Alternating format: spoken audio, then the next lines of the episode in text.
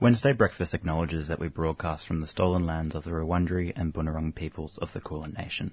We pay respect to their elders, past, present, and emerging, and acknowledge the continued resilience of First Nations people in the face of ongoing colonisation and settlement.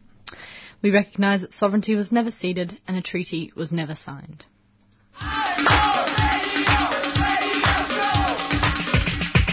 This is 3CR Breakfast. Oh yeah. Alternative news, analysis and current affairs. Monday to Friday, 7am to 8.30am. Only double. Clap your hands.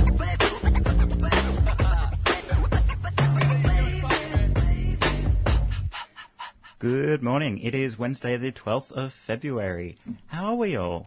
I'm, I'm for one glad that you get to do the dates at the moment because you actually get them right. I usually mess up the month and at times the years, even on occasion the day. So I'm doing One of well us can get it right. with that like orientation. you know, it's like you start off that day with just knowing exactly where you are. And it's a Yeah. good, it's a good start It's a nice feeling. rather Yeah. than being like, "Eh, It could be March. It what's could be today? January. couldn't doing well. And like, I was just saying to Rob, but like, what a funky tune to bring us into the show. It is great. I Like, don't think it needs changing ever. no, I mean, like there was just there was this rumors that there might be changes, and I'm like, no, I think it's like it's nice as it is. No, it's got a, it's got a, a pro- our producer giving a voiceover. Exactly. It's got a funky rhythm. It's got like you know some different vocals going on. and it's like it's a nice pick me up for 7 a.m. it's a nice every pick me morning. up for 7 a.m. Yeah. Definitely. How are you feeling on the 7 a.m.? Rob? I'm feeling pretty good. I'm feeling like it's been a busy week, but things are going well. I'm glad it's not too hot yet. Like February is generally my least favorite Mm. Ah. month of the year. I've just got like this picture of you being like, like you know, just kind of gremlingly away from the sun. Am I kind of right? I, I, I have an un- I have a controversial opinion that summer is my least favorite season and winter is my favorite season. Ah, I get a lot of hate for it, but I still stand by it. Mm. yeah, well, you, you know, there's a lot of people. This is an age-old argument to be had in the schoolyard. Mm. It you is. know, which was which Which season's better? Yeah, I, I fall on spring It's a nice kind and compromise. autumn. I like Yeah. spring and autumn because there's just like they're they're in the middle. Mm. I'm not sure about these extremes on either side.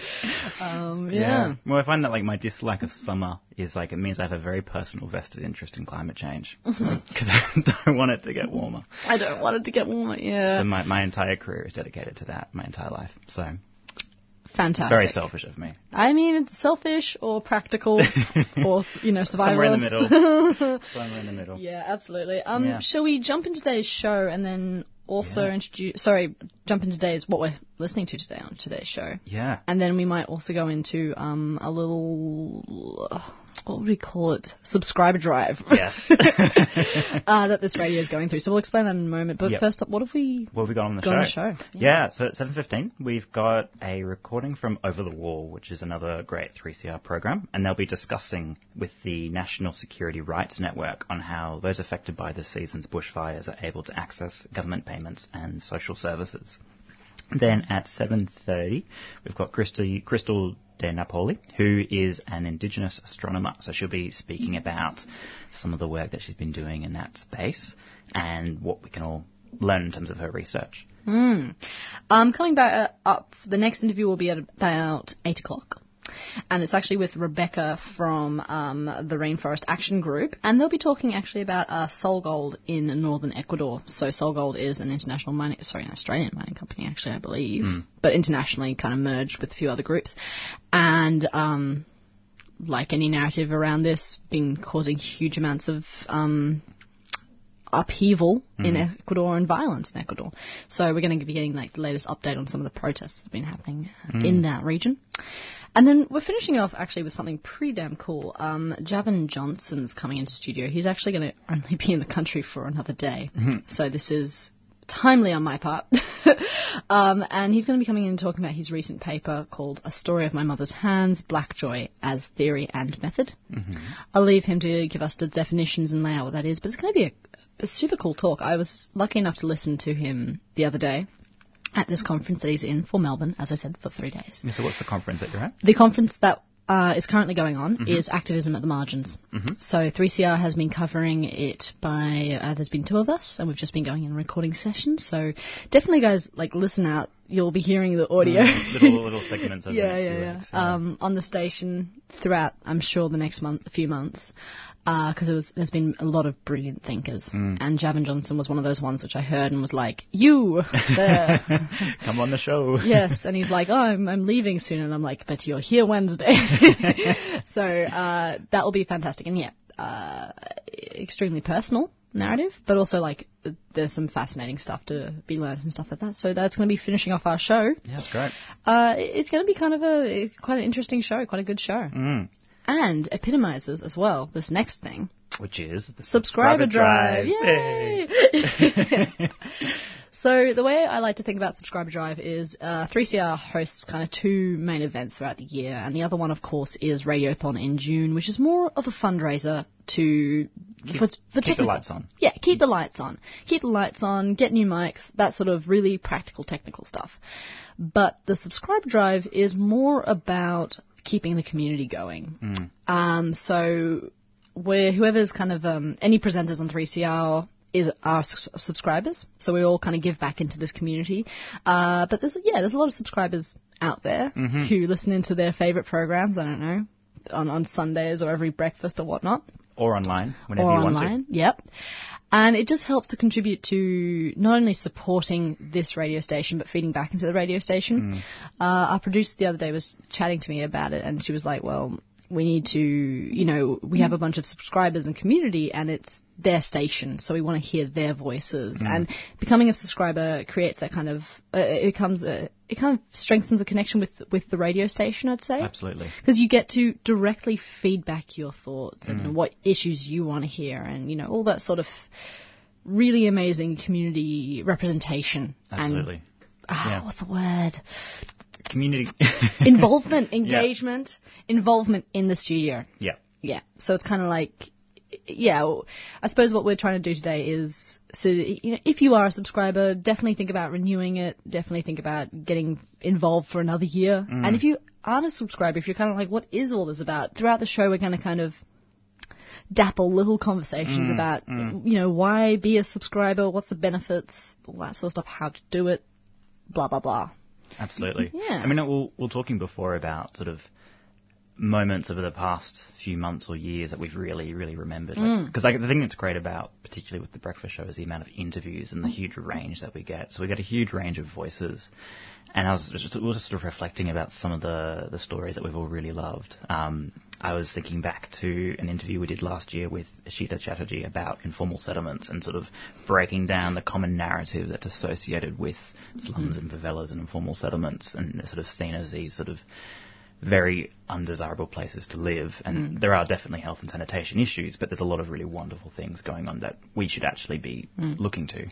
Yeah, no, and I remember that interview because it was one of my favourite interviews actually as well mm. from last year. I, I suppose the moment it kind of really changed for me because one of the big things behind why I like 3CR is you really do get to hear the stories that you, you they're just not being broken anywhere else. Exactly. And one of the things that really epitomized this for me was back when I started in 2018. Uh, one of my first interviews, I'd written, I'd read a paper on uh, modern slavery in Australia, and I was actually able to track down Project Futures, which is a New South Wales group, which helps uh, former former people who have been victims of modern slavery. And it was a insight to a story which we never hear. Hmm. And in in fact, it took took the mainstream media about six months later to finally Catch on to you know it. catch on to a recent development that had been happening in it. But it's just those sorts of as you as we're kind of showing, it's those sorts of stories that you just don't hear. I mean, And very much connected to what's on the ground. and very much connected to what's on the ground. Some other ones that have stood out for me is, um, you know, I, I've I've talked to uh, Matt Nurse, and he's talked about the perception of facts to be uh, proven to be viewed through political, um, personal political prisms. Like that was a study he did, but the fact that we were able to kind of chat to him about it, hear this, and and acknowledge that bias, talk about that journey that people take within, you know, forming political opinions. That's not something that commercial radio would give any time for. Absolutely not. And I mean, that's one of the reasons why I think getting subscribed is really great. Well, hmm. subscribing is great because you also bring a voice, you bring ideas, hmm. and we want to try and cover as such a wider range as possible. So, yes, please subscribe. You can do it online. All the data is online. Mm-hmm. But speaking of that, we've got a busy show to sh- We should- about- we should keep going, Definitely yeah. keep going. Um, before we jump into our first interview, we have a song. It's called "Above the Rain" by Jamie Hutchings.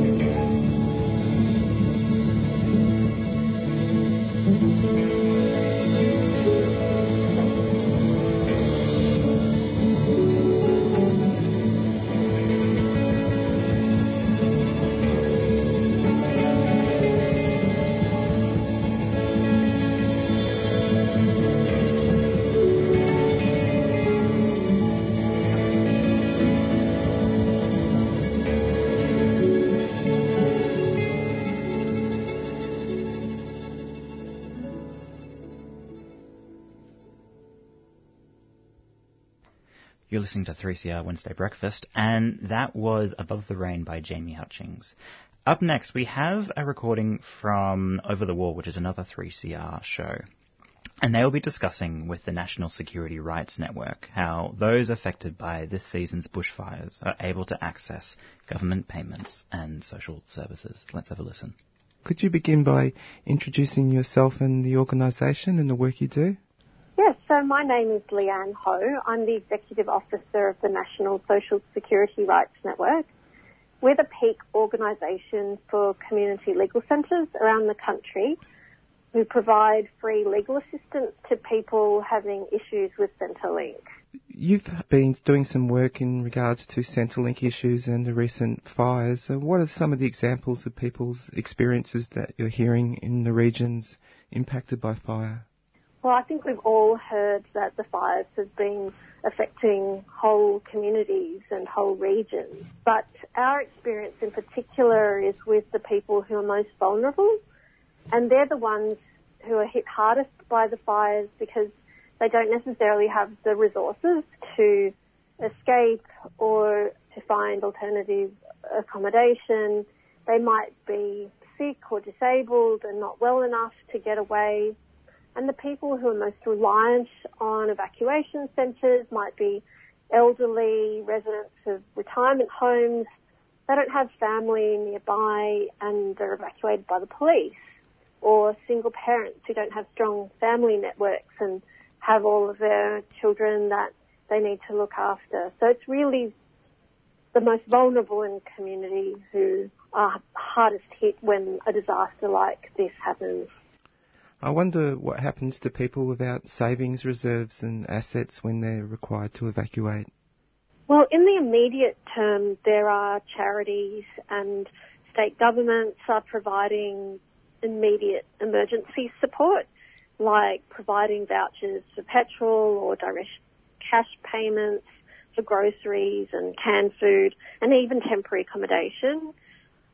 I wanted to stress that that is short-term support with the aim of trying to direct people to family and friends for longer-term support. And it doesn't extend any further than that. And what are the difficulties in planning responses between the local, state and federal agencies? And I particularly ask this question as Centrelink is a, a federal responsibility. Yeah, there are emergency response plans that provide mechanisms for local, state and federal cooperation in this kind of emergency situation.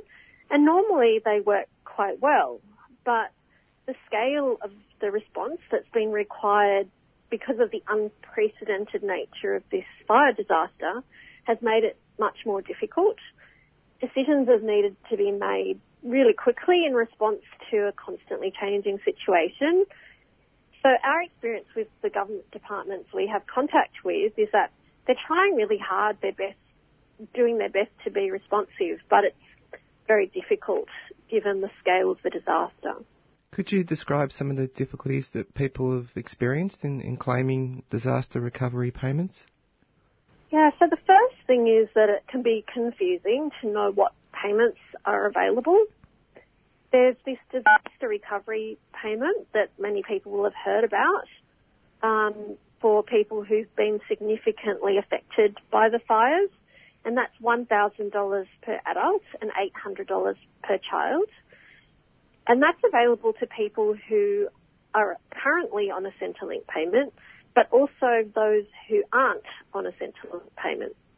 But then there are other payments that you can only get if you're not on a Centrelink payment. For example, disaster recovery allowance people who've lost income as a result of the bushfires. And then there are payments you can only get if you are currently on a Centrelink payment. For example, crisis payment or urgent payment. So that can be quite confusing.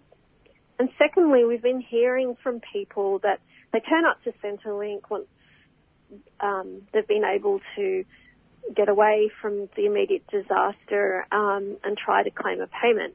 But it's hard for them to gather the evidence they need. Um, for example, one family turned up after the house had burnt down and were told that they needed to provide photos of the destroyed property, which they couldn't access because all the roads to their property were closed. And that's obviously extremely distressing to people at a time that they're going through this significant trauma. So um, it's really important to know that help is available and our members are community legal centres. They don't charge anything for their legal advice and people who are having problems accessing disaster recovery payments can call one of our centres for help. In Victoria, there's Social Security Rights Victoria and also the Barwon Community Legal Service.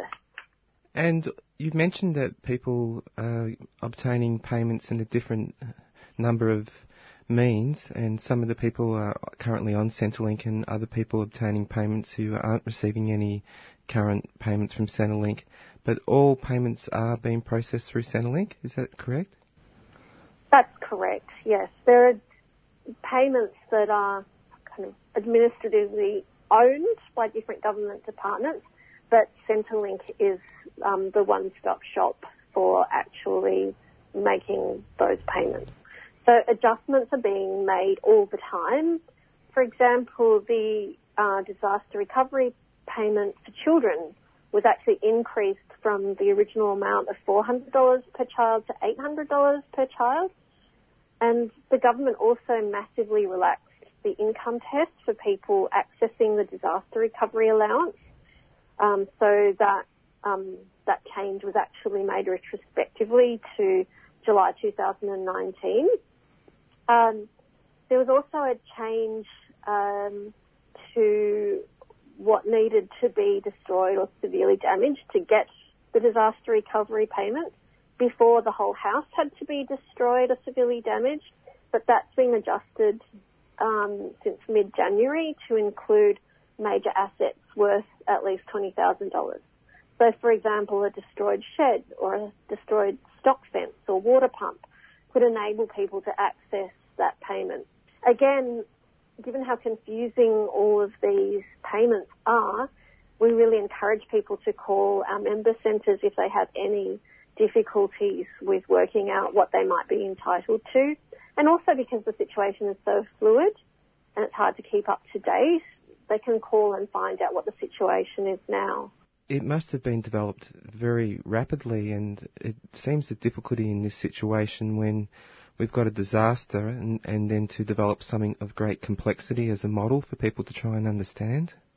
Yeah, and I think making those decisions so quickly means that you're bolting on different types of payments or changes rather than being able to design a coherent system. Are the disaster recovery payments adequate for many people? There are definitely calls for more to be done to help everyone affected by the fires. But as I mentioned earlier, it's really important to remember that the impact of the disaster is greatest on those who are most vulnerable. And they're the people who really need the most help. So disaster recovery allowance is paid at the rate of Newstart allowance or youth allowance, depending on the recipient's age. This is really highlighting the fact that the rate of these payments is simply too low to live on because it's people who don't currently receive a Centrelink payment who are now suddenly reliant on this disaster recovery allowance and finding that it's just too low. And also, it's quite expensive for getting accommodation and food and other means when you're not in your usual routine, isn't it? Yes, absolutely. So to establish a new safe space to live in actually ends up costing more than maintaining an ongoing living arrangement. To give one specific example, what has the impact of the bushfires been on single mothers, for example, who are on Centrelink payments? Yeah, so single mothers and their children um, are very vulnerable in this situation. As I mentioned earlier, they may not have the family or support network to find alternative accommodation to get back on their feet. Also, many of them are required to participate in ParentsNext. That's Hmm. the program which requires them to undertake activities in order to receive their income support payments, which they rely on to look after their children. There's actually a temporary freeze on all mutual obligations for participants in ParentsNext, Job Active, Disability Employment Services and the Community Development Program. But that was only in place until the 19th of January. For fire affected areas, that's actually been exempted till the 6th of March. But we're still hearing widespread reports of just confusion about who is exempted and who isn't, um, and not knowing whether people would still need to complete their job searches for the month, um, whether or not they're in a fire affected area. So it really highlights that the system needs to have procedures in place for times of a disaster. Flexibility. Exactly. Yeah. Yeah, flexibility and taking into account what people's situation is and how appropriate it is to ask them to fulfill obligations during these times of disaster. Yes, because as many people would be aware, one of the very difficult obligations with ParentsNext is people also need to be in a certain location at a certain time, and, and if they're evacuating, then obviously they can't be there. Mm, that's right. Um, how, how have people on the cashless debit card, have you heard um, in those regions where the indue cashless debit card's already been rolled out, been affected by the bushfires? Because I imagine having a, a lack of um, access sometimes to cash in a crisis would be difficult. Yeah, so a good example of the limitations of the cashless debit card was seen in Ceduna, which is one of the cashless debit card trial sites. And there was a power outage on New Year's Eve which left 25,000 people without power, so they were unable to use any cards. There's actually a hotline that people on the cashless debit card can call. It's actually the same Department of Social Services phone number that people on the cashless debit card normally call. Um, so what the department has told us is that they're deciding on a case by case basis whether they're going to grant access to cash funds and how much, depending on what evidence people provide of how they've been affected by the fires. So it's definitely worth people in a situation who need access to their cash to contact the department and explain what their situation is and provide any evidence they can of why they need access to their money. Again, with any of these issues that we've discussed today, we encourage people to call one of our member centres in their local area to get help with how to tackle these issues. For anyone listening, nssrn.org.au backslash services, which will give you a list of the contact details for all of our members around the country.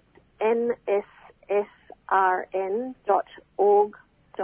Well, thank you very much, Leanne, for speaking on 3CR Community Radio and Over the Wall today, and we hope to speak to you again in the future. Thanks for having me, Peter. You listened to 3CR Wednesday Breakfast, and that was Over the Wall, another 3CR program talking about the how to access government payments and social services, speaking with the National Security Rights Network. Before our next interview, we've got another song called Johnny Joe by Saint Hill.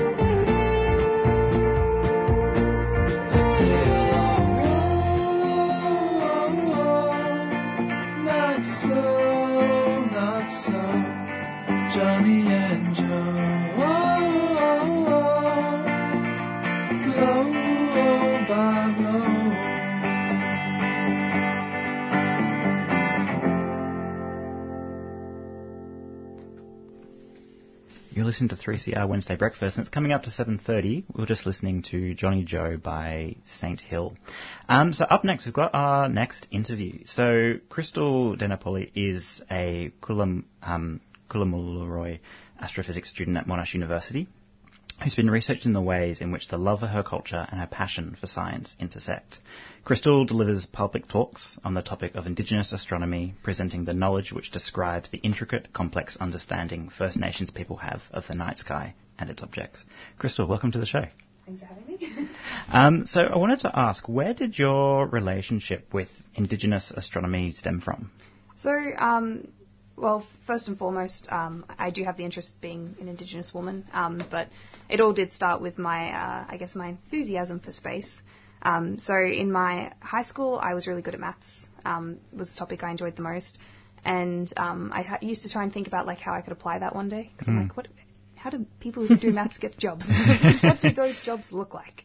Um, and it was when I moved to university, because I'd, realised I'd always had this burning curiosity about the skies. Um, grew up in a country town, we get a very good view of it. So, yeah, um, sort of started with astrophysics at university, and it was actually after starting to study there that I found out about the link between Indigenous culture in knowledge systems and um, the skies, which seems pretty obvious in retrospect. Um, but it was something that I wasn't taught specifically, um, and it seems to be something that's not not the most as common knowledge as it should be, in my opinion. So. And I mean, through all this the work and the research that you're doing, what have you found in terms of how Indigenous astronomy helps sort of structure and guide communities? Well, um, I guess like a, a fundament, fundamental concept when it comes to, um, I guess like Indigenous culture is this idea of you know interconnectedness. Everything's like holistic, um, and so a lot of the information can be like that you need on the ground can actually be found in the skies. So a lot of these um, stories, which detail this science about whatever's happening um, in astronomy over the last tens of thousands of years, also will tell you quite a lot of, that you need to know about your community. So a lot of history lies in the stars, where the stars are used as reference points for important people or um, stories from their uh, histories, or um, even just uh, knowing important things about your landscape. So there's stories specific to different communities which are related to stars, which will tell the communities a bit about how their environment's going to change throughout the year. And so this can relate to their food sources and water sources, and that information once again is lying in the stars for them. Mm. And I guess this is a way of sort of encoding scientific information into the knowledge systems that Aboriginal communities have. Yeah, definitely. Um, so it's a very interesting um, way of being able to pass along information, um, and it's something that looks quite different to, in a way, to people in like a Western society, which is I think why it's a little bit hard to understand um, at first. But yeah, with an oral-based culture, um, you have vast wealths of knowledge that you need to be able to encode in some format to be able to pass along. Um, and it's hard for us to imagine, right, without a book, like how is that possible? Um, but you can really take, uh, I guess, like advantage of the human brain's capacity to memorize, which is just incredible. Um, And also, like, shout out because there's a book called The Memory Craft by Lynne Kelly, which goes into incredible detail about that topic. Um, but so what they do essentially is um, an easy way to remember a certain idea or concept is to put it into a a format that we understand and something that's easy to make others understand and to pass along. And so I use the example of if you want to talk about the sun and the moon and you want to talk about the way that they move throughout the year, a good way to represent that is actually to tell a story about a man and a woman. So a sun woman and a moon man. And you can talk about the dynamic between them. Um, so whatever movement it is that you're trying to explain, you can represent in some sort of relationship or interaction between those two people. And so this becomes a story. And these stories um, you can tell at a you know different layers of complexity. Something sort of simple that kids can grab that you know general idea of, or something that we can really break down with specific descriptions of those interactions, whether it's a dance or some sort of movement. Um, and so these stories they're easier for us to remember, and it's something that it's sort of hard to misconstrue as well. And so this is the way that you can pass, encode that information into a different format, and then be able to pass that along for generations with more storytellers. Yeah, wonderful. And I imagine this has been going down for hundreds or thousands of generations. Oh, definitely.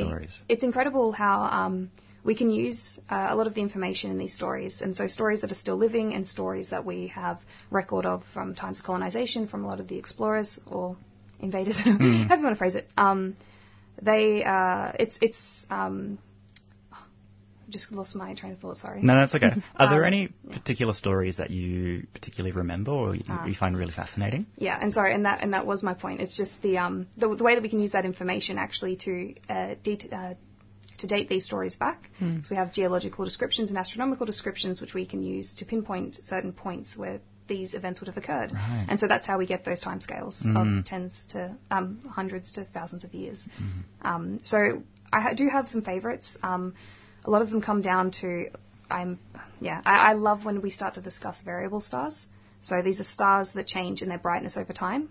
I think there's such a beautiful way of being able to represent the way that these ch- stars are changing by using this narrative structure. Um, and so there's a Kokatha story which um, actually covers o- the constellation like Orion, so Nyeeruna for their group, as well as um, the Pleiades, which is I think I'm really bad with pronouncing the word, but I think it's like Yugarilya for the sisters. Um, and then a pretty key star Kambugudha, and it just it talks about this interaction between those groups of stars, which does pop up in different groups around the world because of the way these stars are grouped. Um, but it's really interesting. They use this concept of fire magic um, to sort of symbolize that sort of when they can summon the magic and when the magic dissipates to describe when that star is, you know, becoming dimmer or brighter again. And it's exciting because it's quite topical at the moment. Um, Betelgeuse is one of those stars within Orion that is variable, that is described in that Kokatha story, and currently is going into a dimming period, which has everyone, well, okay, everyone in the astronomy field a little excited. So how long are these kind of periods when it's sort of dimming or it's becoming brighter? Like Yeah. what kind of time scale are we looking at? So um, it definitely varies, but you can have it between just a few days to years at a time. And Okay. so Betelgeuse is on the scale of years. Um, and as well, the other star that's included in that is a star called Aldebaran, um, which is within the Gamma Kambugudha figure. Um, and so for Betelgeuse, it's a much more consistent um, dimming over time. Um, Kambugudha, it's much more irregular. And so that's when it's exciting as well, because it's where these stories are described in such a way that we get that from the way those characters are interacting. It's like, well, why is this Kambugudha's fire magic, why is that so unreliable in this story? And when you actually look at the light curves of these objects, it, it lines up perfectly with that irregular, hard to predict sort of nature. Yeah, fascinating. That's great.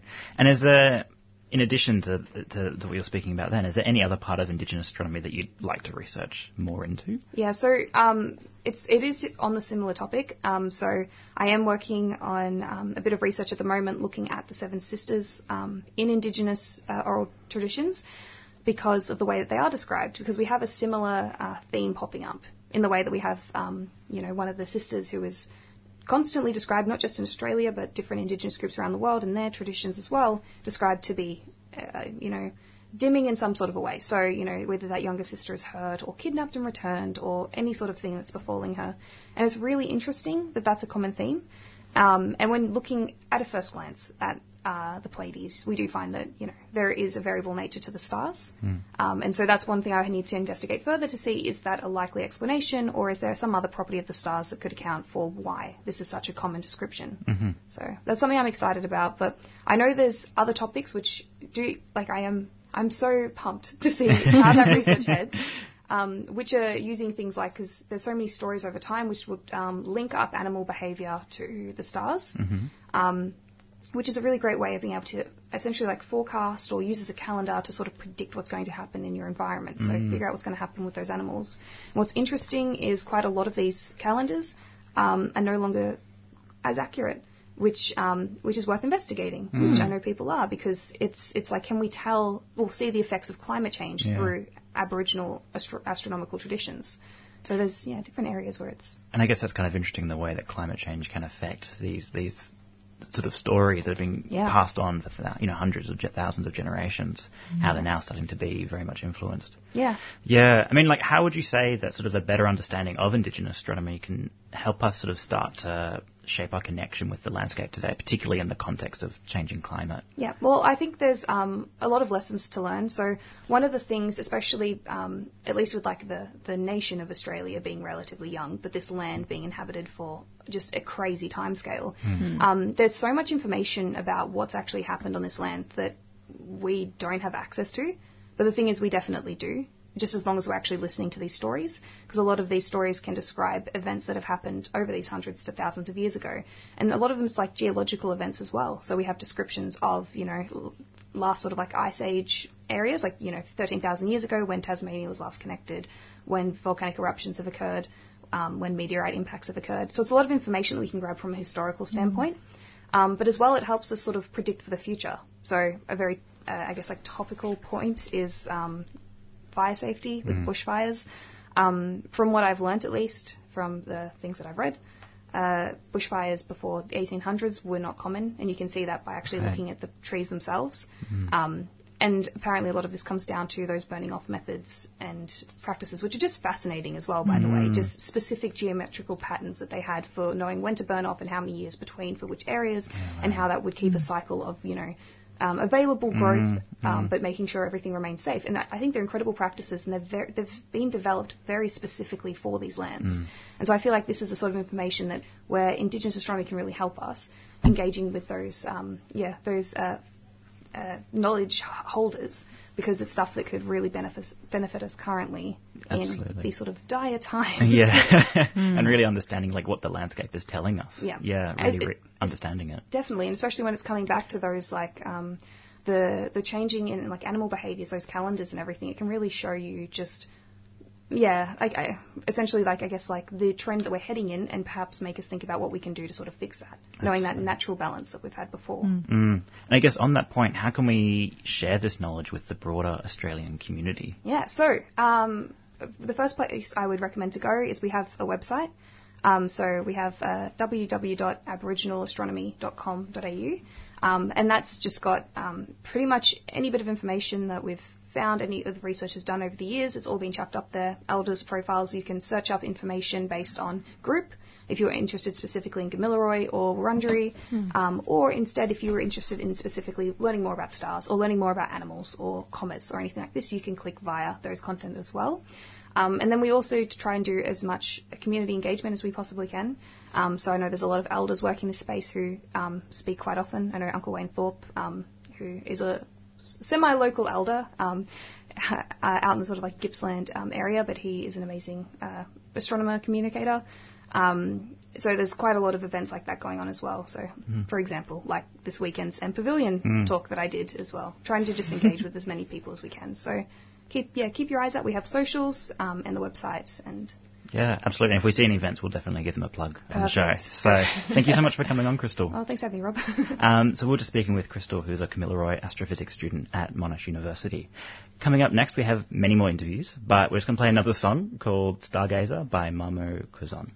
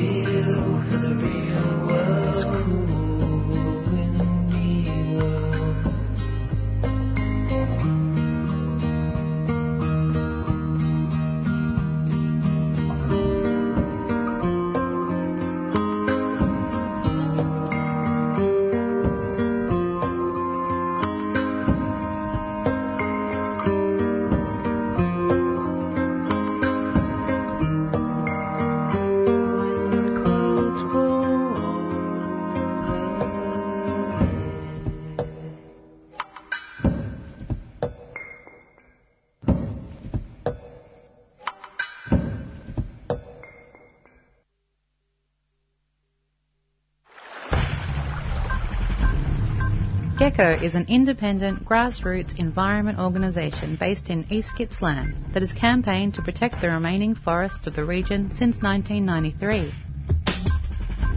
Goongerah Survives is a film fundraiser with all funds raised going to Gecko to survey fire affected areas for ongoing forest conservation. Goongerah Survives, Cafe Gummo, 711 High Street, Thornbury, Sunday, the 16th of February from 6pm. $10 unwaged, $15 waged, and $20 solidarity. For more information, head to goongrasurvives.net, a 3CR supporter.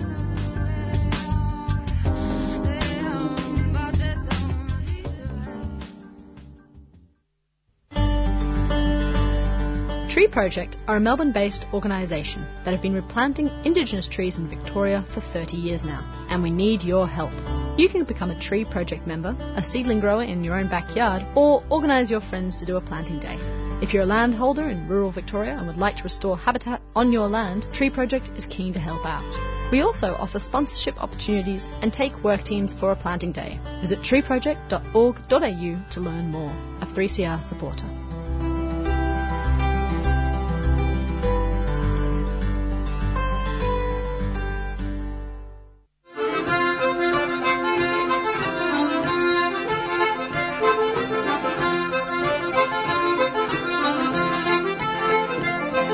Celtic Folk Show is moving to a new time slot. So tune in every Tuesday at 3pm, starting on Feb 18th.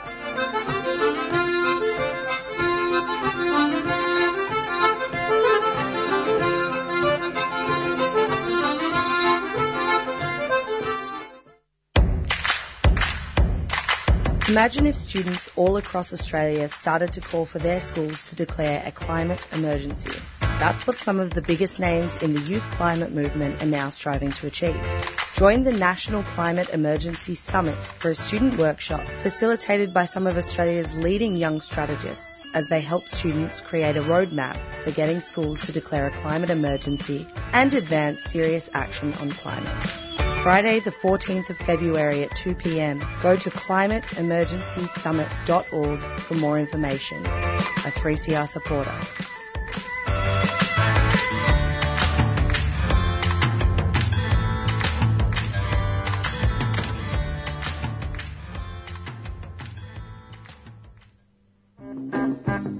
Wear your Radical Radio colours in one of 3CR's new t-shirts. The bright new design comes straight from this year's popular Radiothon poster designed by Aisha Tufa. T-shirts cost $30 to pick up or $37 with postage. So drop into the station at 21 Smith Street, Fitzroy. Call 9419 8377 to place your order. Or buy one online at 3cr.org.au slash shop. 3CR Radical Radio t-shirts.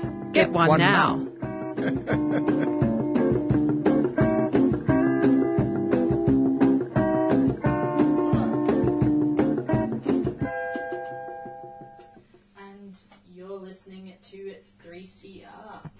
And you're listening to 3CR. Um, so, just kind of touching on that, first off, from experience, those shirts are absolutely amazing.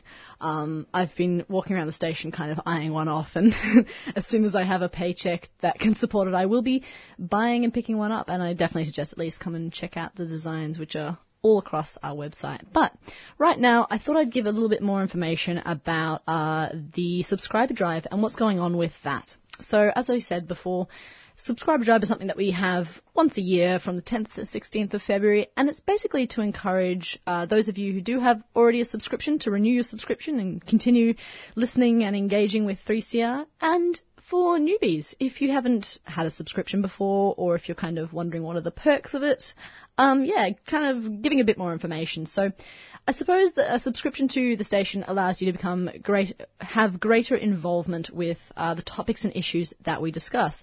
And as um, a subscriber myself, starting off in uh, 2018, uh, the it's been a wonderful way of getting more involved with the station, learning more about issues that I had no clue about before, and getting to hear coverage that I just do not get to hear anywhere else. I mean, um, stuff like regular broadcasts from like Invasion Day Rally, International Women's Day Rally, May Day, the Beyond the Bars uh, live prison broadcast that we have every year.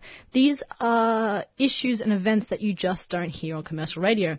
And one of the benefits of becoming a subscriber and supporting such media content is the fact that we give a very clear message that we want to be hearing these different perspectives, these grassroots and community perspectives, and helping to give each other a leg up and voices. I mean, with the interviews that we are lucky enough to have on Breakfast Radio every week, all presenters on Wednesday Breakfast count themselves very lucky in the fact that we are able to engage with community advocates, community voices, and hear the topics that are just drowned out by the monocracy. I would definitely suggest uh, subscribing, getting involved. I can give you the kind of greater details now. For a subscription is currently $35 for a concession or pension. It is $75 for a waged and is $150 uh, for a Solidarity subscription. So Solidarity subscriptions are if you feel like you want to give a little bit more. 75 is obviously if you are currently in a comfortable uh, wage bracket where you feel that you can give that, and 35 is if you are a concession, uh, so a student or etc. Any other reason, or a pensioner. And another thing to be reminded with with this kind of cost is 3CR is very flexible with the way that it deals with cost. So it's not a, it's not the end or nothing if you can't pay that. If you do want to subscribe, you do want to get involved but can't pay that currently, that is no, that's no skin off um, nose, but it is a conversation with 3CR. So the ways you can get involved with subscribing is you can, can subscribe online at 3cr.org.au slash subscribe. Or you can give our station a call on 94198377. So that's 94 198377. And we really do rely on these subscriptions to keep going with our content. I mean, if we don't have any community voices and engagement, how do we put stuff to air? So it really is about kind of, uh, I wouldn't say giving back to this to the station because that's a very transactional one-way thing. But I would say it's that ongoing relationship that we are trying to build with community, involve community. You know, support issues like um, the IMARC protests or the students' climate change protests or different international struggles like uh, Fight for West Papua independence and things like those issues are core values of 3CR and is something that I don't know, I think is very well worth um, supporting.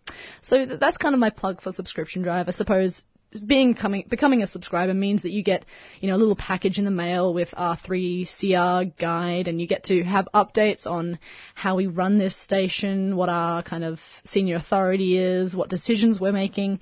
But it also really gives you the ability to call into the station and say, hey, why aren't we hearing about this issue? Why are we not covering this issue? Why are we not covering this issue in this way? And it is fed directly back into the volunteers and worker force, and we are able to think better on how we continue to provide you with community information, which is, I have to say, as a journalist media student, extraordinarily exciting because you don't see any other media outlet providing such a consistent and available or accessible kind of feedback loop with their audience. Really, we are comprised of our audience. So yeah, that's that's kind of my plug for Subscription Drive. I think it's been a wonderful experience for me. I've really been able to get involved with 3CR events, 3CR shows, 3CR yeah, live broadcasts especially. Um, and yeah, it's just a wonderful way to get involved. So that's going to be kind of my my my little plug for it. Um, as I said, I'll just read out those numbers again. Just if you are interested in getting involved, you can find more information at 3cr.org.au slash subscribe, or you can call the station on 9419 8377. And if you're not sure, if if you are, you know, going, oh, I can't really support that cost, I I I don't really, yeah, I can't really support that cost right now. Or you're kind of like, oh, why should I do this? Or maybe why should I get involved? Or even, you know, thinking about maybe getting somebody else potentially involved, it's just come down to our studio. It's in 21 Smith Street in Fitzroy. Uh, we're open from 9 till 5. And if, if you come in the studio and say, look, I'm thinking about the subscription, why should I do it? Why is it good? We'll have definitely someone available to have a chat with you, show us around the station, show us, show you what we're doing here. Because, I mean, nowhere else nowhere else in Australian media do you hear some of the issues and some of the voices that you hear on 3CR, some of the shows. I mean, we have shows entirely in language. We have a lot of First Nation shows. We have live broadcasts with which with events that don't get covered until, as I said before, maybe six months or even 12 months later in the mainstream media. I mean, we were one of the first stations to cover, for example, like the Djab Wurrung Tree Embassy, and that's not a bragging on the 3CR station's right. That is a active recognition that we are supporting community where it crops up. And we're not looking for the flashy or the sensationalist news like a lot of mainstream commercial. We're not looking for the sound bites. We're looking for authentic community voices and connection. And it's just, it's so exciting as a presenter and as a volunteer who gets up every week of my own volition to come out and kind of sit in front of a microphone and talk to potentially no one.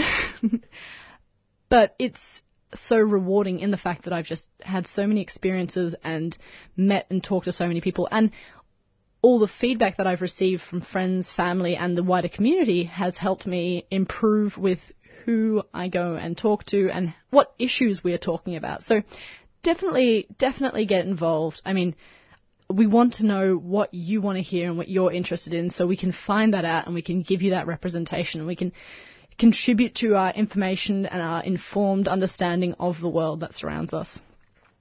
With that huge spiel in mind, I'm going to chuck us to a song so we can have a break from my plugs. And uh, we we had Stargazer by Mamo before, which is kind of cool. But now we're going to have Apologize by the um, Electric Emu Feathers, or I believe they're Emu Feathers, but it's called elect in brackets, so maybe that's a clue to the song. We shall find out.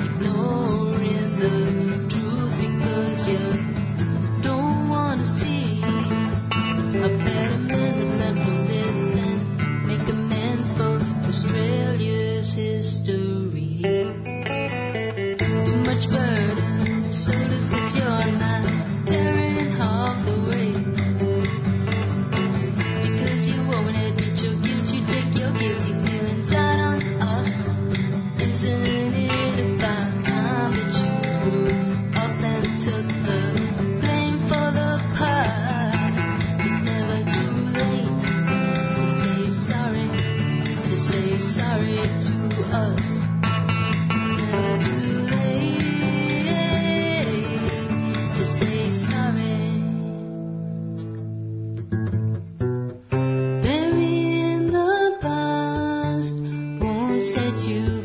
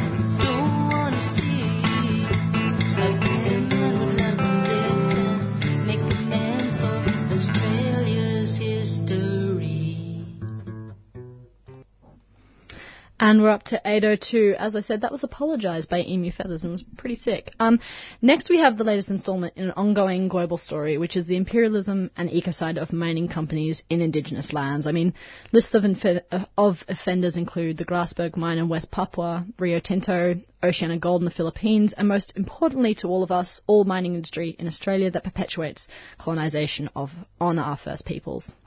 And I reference all of those as a prefix to this conversation because I think it helps exemplify the long legs and consequences of mining. This is not just one mining company in one country, this is the overwhelming majority. And with that, it's not negligence or ignorance in these practices, it is deliberate, calculating, and a violent business model. So with that in mind, today we're going to delve further into the gold mining company Sol Gold and its presence in Ecuador. Following the story, we have Rebecca from the Rainforest Action Group. Good morning, Re- Rebecca. Hi, thanks for inviting me on. no problem, my pleasure. Um, Rebecca, as a prefix to this interview, can you outline what concessions are in regards to um, mining corporations within countries?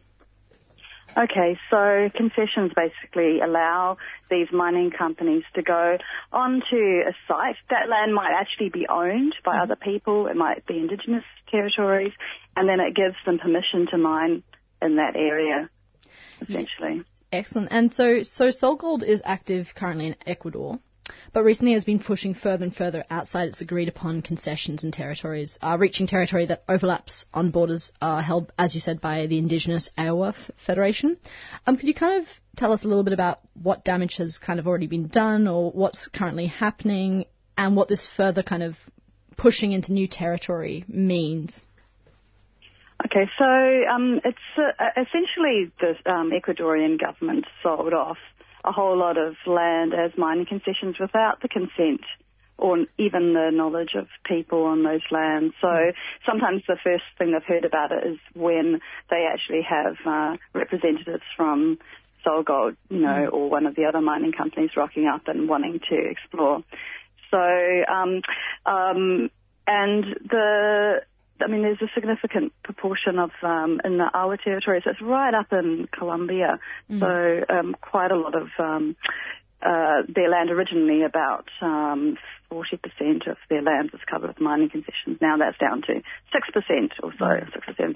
So Australian uh, SolGold has got um, uh, quite a few concessions as well as a Canadian um, and uh, state-owned mining companies. So, and uh, and so and what we're seeing all over Ecuador is communities and um, other groups rising up and basically saying, um, we did not consent to this, we do not mm. want this. Um, these companies are coming in without our permission and we just want them out, you know. Absolutely. Simple. Yeah. And so SolGold alongside, um, I believe it's Enemies, uh, E-N-A-M-I. Yeah, Enami, yeah. yeah, another so, kind of group, yeah.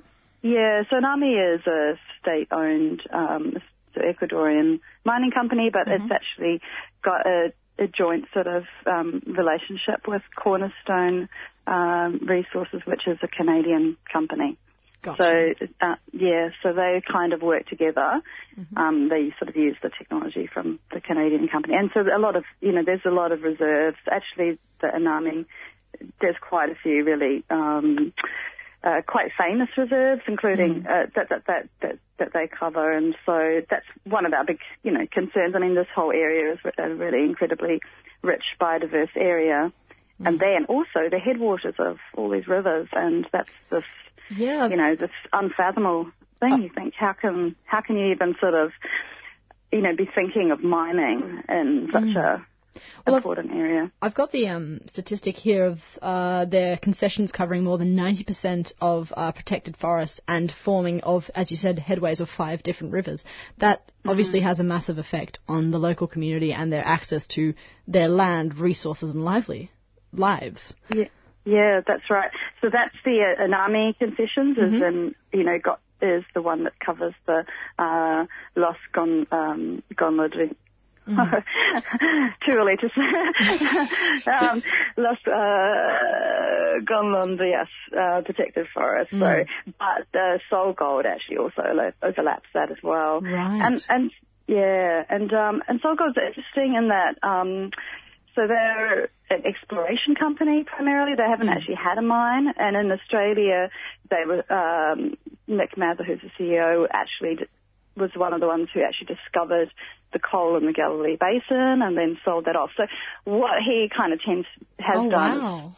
Oh, is actually yeah is exploring in Okay. all of these places, discovering the minerals and Mm. then selling them off. But in Ecuador, they've decided, you know, look, we're going to try and you know, join the big boys and um, Yeah. get our own mines. And this particular area um, that we're talking about, which is the El Chical um, concession, SolGold's El Chical concessions, you know, they found a whole lot of copper and gold uh, deposits there last year, so they're pretty keen to get a mine in there. Right. But um, there's really limited access, Mm. and uh, a lot of the communities sort of block the roads because they just don't want to have Yeah, so Um, so sorry to interrupt, but touching on this response Mm. from the local Awa community, uh, most recently the protests uh, involved community members barricading a bridge.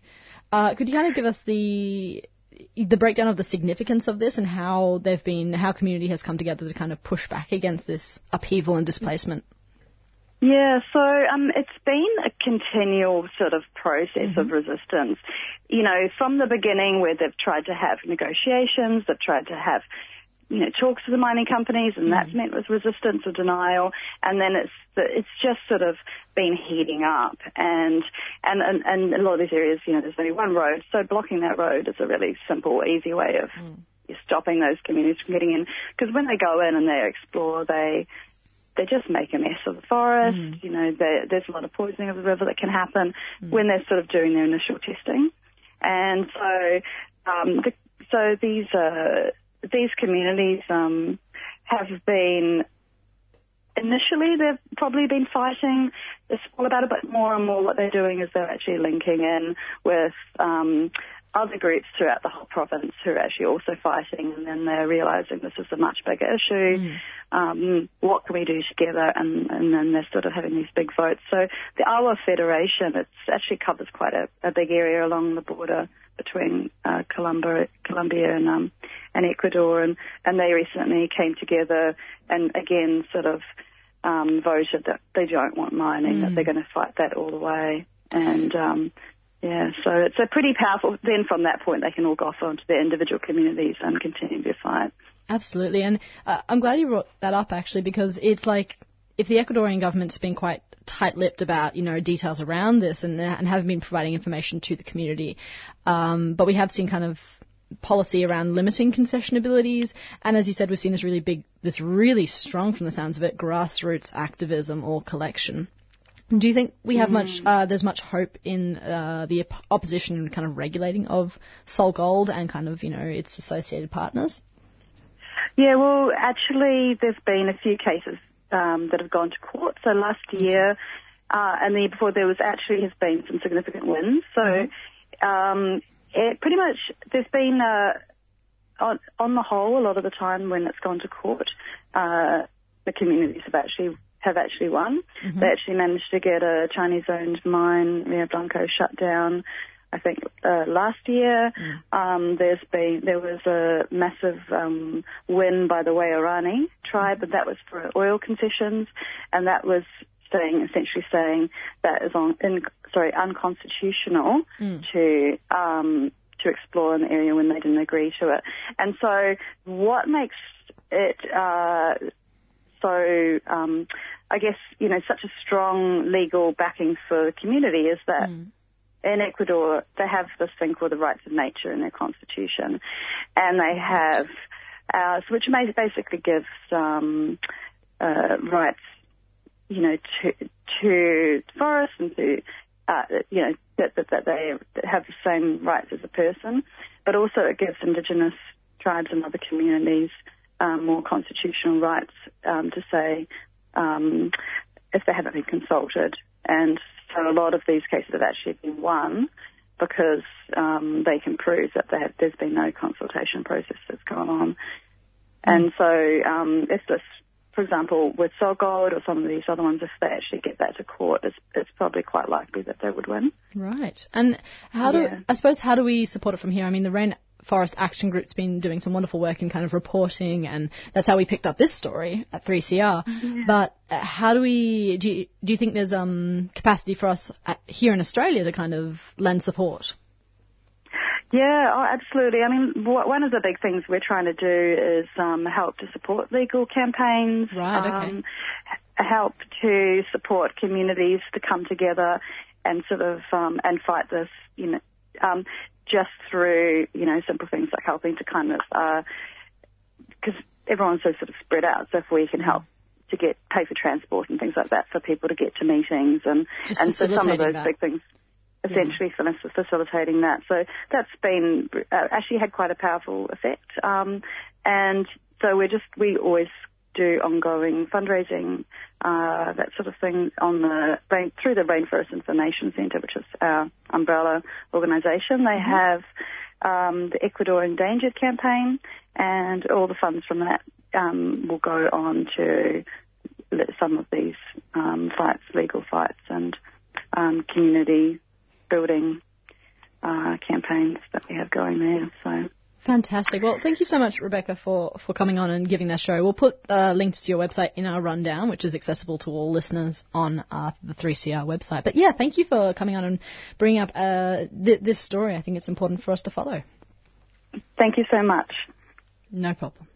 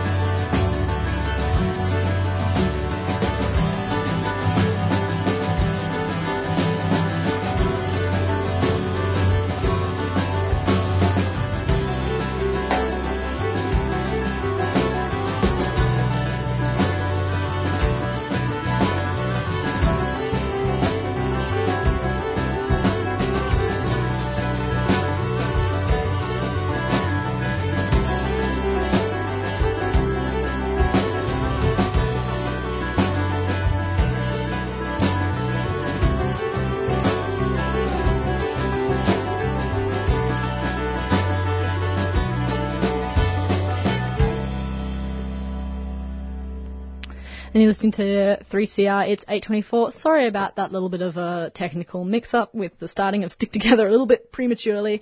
Um, unfortunately, we've been trying to call uh, our last guest, Javon Johnson, but we haven't been able to get onto him. So I, I just thought I'd give you a few. Um, just links or names to kind of look up in his area, I definitely suggest checking him out. Uh, so he is an American spoken word poet, writer, and professor.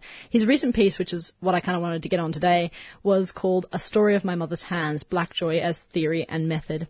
And within it, he kind of details uh, this idea he has created of the construction of joy as an emotion and feeling and a form of activism or protest against um, against kind of this white supremacist state that we see inflicted in America as well as in Australia. So it's it's a very fascinating piece of work, and Javon was just amazing to listen to. So I definitely suggest that you Google his name, have a look up. Uh, you can find him on Facebook. His name is spelled J A V O N. Um, and yeah, that's that. That would be kind of the wrap up of that interview, which is a shame. I'm a little bit disappointed that we can't get onto him, but ah well, these things happen. So I suppose I'll start to wrap up the show kind of here. Another kind of plug for Subscriber Drive. So I, I know I've been prattling on about this throughout the session, and I've given it its fair airtime, but I just wanted to give one last kind of hurrah to why why subscribe? Why get involved? Why go out of your way to to do this? Uh, I suppose the biggest thing for me is community radio really provides a vital space for us to communicate and organise together, free from vested corporate interest and profit motive. When you hear community service announcements on this show, like the ones I've been playing today, they are community service and grassroots organisations. They're not commercial Frank from Frank National Tiles. They are services in your area that are there to support you or help or get involved with. They're fundraisers, they're events, they're information ses- sessions. So that's what one thing is where we are separate from corporate independent corporate control. We are independent and proudly so. And one of the things that keeps us independent is subscriptions, is Radiothon, because it allows us to continue to remain community members, not workers, not corporate, and continue to feed back into that sort of shared interests and yeah, that sort of thing. Uh, another point I would make with the idea of subscription is we do create broadcasts that you hear nowhere else. I mean, to quote one of my favourites, Beyond the Bars live prison broadcast is such a special event because it is something you hear nowhere else, and those voices are completely marginalised, silenced, and systemically removed from our context, media context. Uh, we cover things like Djab uh, Tree Embassy, Invasion Day Rally, May Day, International Women's Day Rally. Uh, we cover protests and events happening around progressive kind of thinkers and policies and movements in our country. And that is fantastic media. First off, it's, it's wonderful to have those voices out there, but it's also done by volunteers and can cause a lot of time and resources. And whilst a lot of us volunteers are very happy to do it, we do sustain, you know, activism exhaustion and stuff like that. And it's subscription drives and getting more people involved in the station, more volunteers, more ideas, more conversations happening, helps us to share that load and kind of uh, continue to provide these sorts of the, the these amazing programs that you just don't hear anywhere where else. And for a lot of the volunteers that come in here, it really is the fact that we are able to continue our support from the station because of subscribers and you know donations and things like that. We are able to continue our programs and continue coming in because it's it, it is a bit of a chunk out of our daily lives to continue these stories, but we're passionate enough to want to do it. And it's through subscriptions and Radiothon that we're able to have the resources to do it. So, I mean, as a young person, uh, especially what 3CR has done for me in the way of providing me with information about the climate crisis, about First Nations issues that we all need to be engaged in, about women's issues especially, that's one of one, my massive interest points. And I'm sure the list could go on, and it could for you too. Um, but one of the reasons why I'm so invested in 3CR is it's so invested in me. And that is why I take the time out of my way to try and save up for that subscription, organize that subscription, and then pay it on time. So I definitely suggest if you do have a subscription, please think about and consider renewing it this year and getting remaining involved with our station. We know we always appreciate your feedback and your participation, and participation is such a, you know, first grader sort of term, you know, a participation award. No, we in we appreciate you being here and present in this space with us and working in the space to bring good information that we need in this society to be able to challenge the dominant narrative which is trotting us underfoot. So a quick reminder that concessions are 35, sorry, my apologies, that um, subscriptions are $35 for concessions or pensioners, $75 for waged, and $150 for solidarity or band or organisation. Those um, kind of pay schemes are negotiable. We're not pressuring anyone into paying up front or anything like that. If you feel like you really want to subscribe but you can't do it immediately, give us a call. Let us know. We can help out. Um, we can help get you involved and yeah, work on uh, your own capacity and all those sorts of things. And talking of which, giving our call station, sorry, our station a call. It's uh, nine four one nine eight three double seven. That's nine four one nine eight three double seven. That's a great number to call to find out more about subscriptions, or if you do want to subscribe, uh, to get involved. And the other final one I'll shout out is 3cr.org.au slash subscribe. That's also a great place for information for any of the wonderful shows that we host here on our airwaves. And yeah, definitely, definitely go into your Wednesday, have a think about it, have a think who else in your f- immediate friendship family group might benefit from listening to 3CR, might benefit, thrive, or just enjoy some alternative radio. And with that, we will try playing Stick Together again, this time not prematurely, but actually on time, which is lovely. Alright, I'll just put that on now. And see you next Wednesday. 3CR Breakfast would like to thank the New International Bookshop, Melbourne's radical independent bookseller and venue, for their financial support of this program. You can find Nibs in the basement of Trades Hall in Victoria Street, Carlton, or check them out at nibs.org.au to find more information about upcoming discussions and events.